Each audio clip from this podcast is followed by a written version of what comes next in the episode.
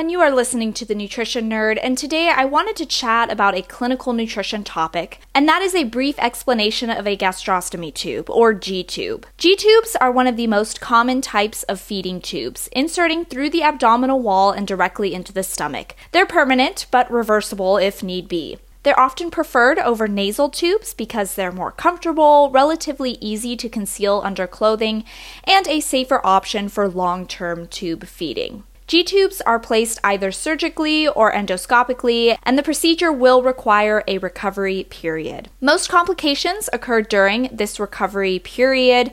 For example, you may see the formation of granulation tissue, but this is not dangerous, simply irritating and possibly painful for the patient. There are numerous reasons a patient may need a G tube, but some include trouble swallowing due to weakness or paralysis from, say, brain damage cancer of the head or neck, a neurological disorder, or serious failure to thrive in children. There are a multitude of diverse contexts in which patients and family members may grapple with the decision to insert a feeding tube, but generally, clinical dietitians encourage it if need be.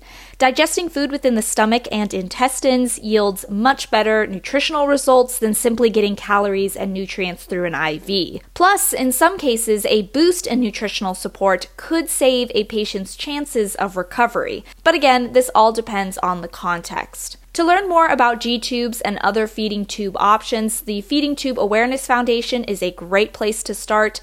They also have wonderful resources for parents as well, should their children require this kind of nutritional support. This has been the Nutrition Nerd. Hopefully, you learned something new today, and I will catch you in the next one.